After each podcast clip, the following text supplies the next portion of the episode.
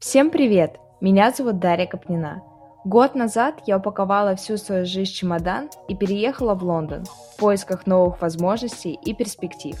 В предыдущем сезоне подкаста «Как это было» мы рассказывали о историях переезда нынешних иммигрантов разных возрастов и профессий, делились нашими личными историями, исследовали разные культуры и обсуждали важные вопросы, связанные с иммиграцией.